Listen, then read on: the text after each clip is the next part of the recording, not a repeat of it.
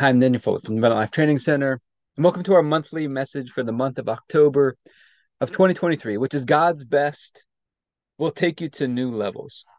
And so, our message for the month we've been we've been talking about this year in 2023, how God saved the best until now, and that comes from the story when Jesus turns the water into wine, and the master of the banquet says, "You saved the best until right now."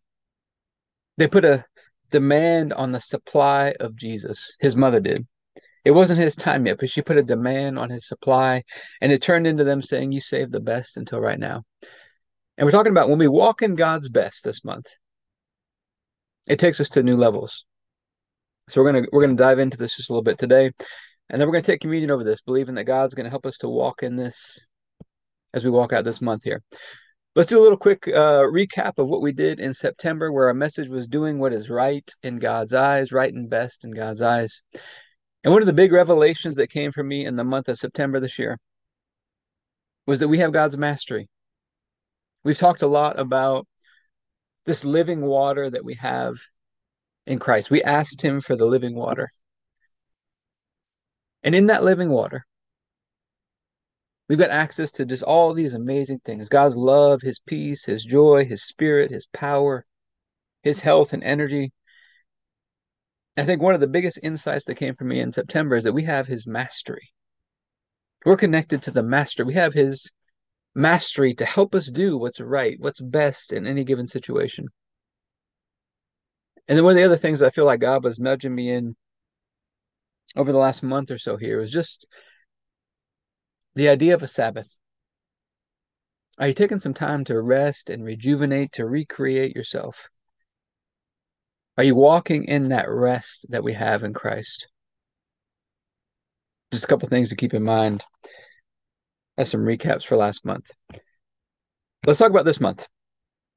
So we just went through the Day of Atonement, also called Yom Kippur, which is like the closing of the year.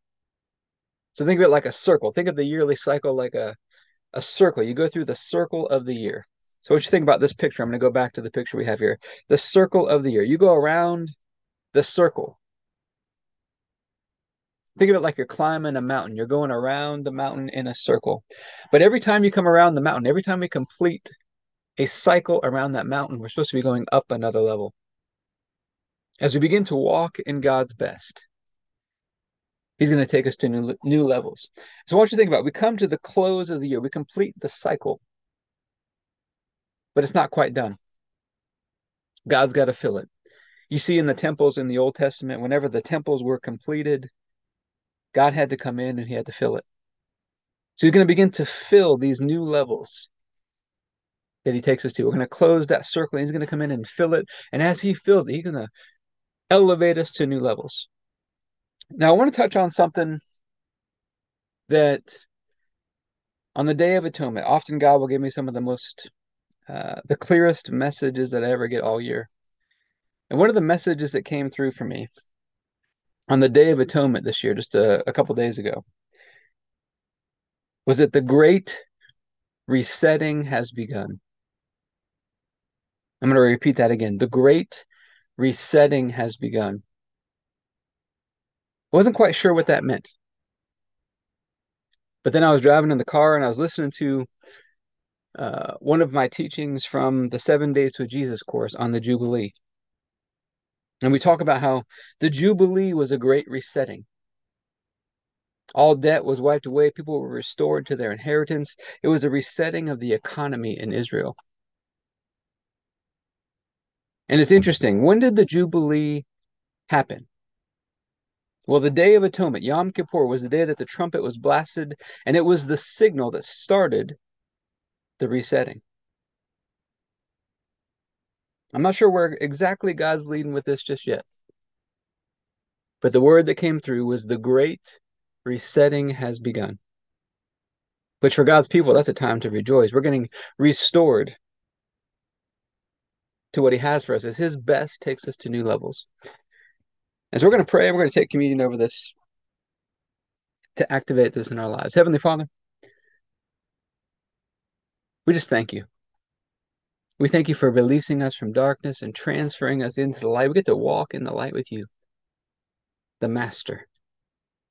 And we're asking you to help us do what's right and best in your eyes and to walk in your best so that it elevates us and moves us to new levels, higher levels with you and what you have for us. And we think of the night Jesus was betrayed, he took the bread and said, This is my body broken for you. Do this in remembrance of me. Father, you laid upon Jesus the punishment that we deserved. And by his stripes we've been healed. He was crushed and destroyed by you, smitten by you, so that we could be right and holy and perfect in your sight. All through his one sacrifice. And you raised him up from the dead, and you seated him at your right hand. And you raised us up together with him and made us sit together with him. And we get this opportunity today to remember we've been made one with you through the sacrifice of Jesus. And so I thank you for this bread and ask you to bless it in Jesus' name. Let's go and take our bread.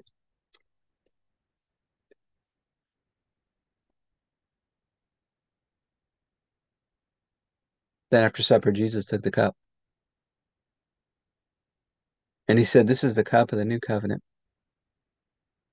In my blood, poured out for the forgiveness of sins for many.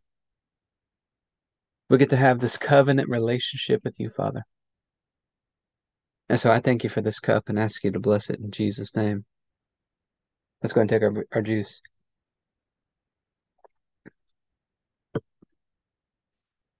All right, so our filter for this month.